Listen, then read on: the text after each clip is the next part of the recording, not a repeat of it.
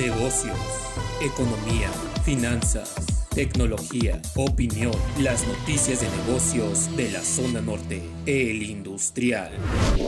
Gerardo Esquivel, subgobernador de Banco de México, dijo que disenso no es confrontación ante la acusación del presidente Andrés Manuel López Obrador de ser tecnócrata por no aceptar que se usen recursos del Fondo Monetario Internacional para liquidar deuda pública el programa de diferimiento de pagos de capital e interés para deudores de la banca como medida de apoyo por la pandemia costó 66 mil millones de pesos, informó la Asociación de Bancos de México.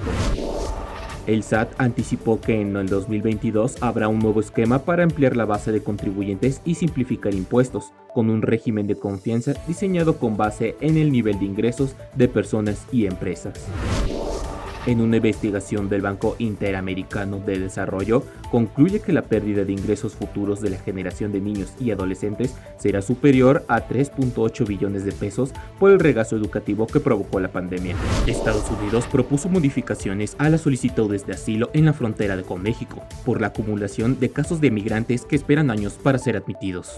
Informe COVID-19 van 4.863 millones de dosis de vacunas aplicadas en el mundo.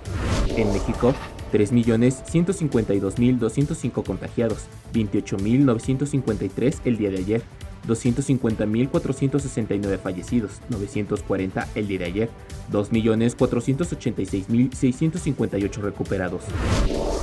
Para el industrial, Jonathan Arismendi.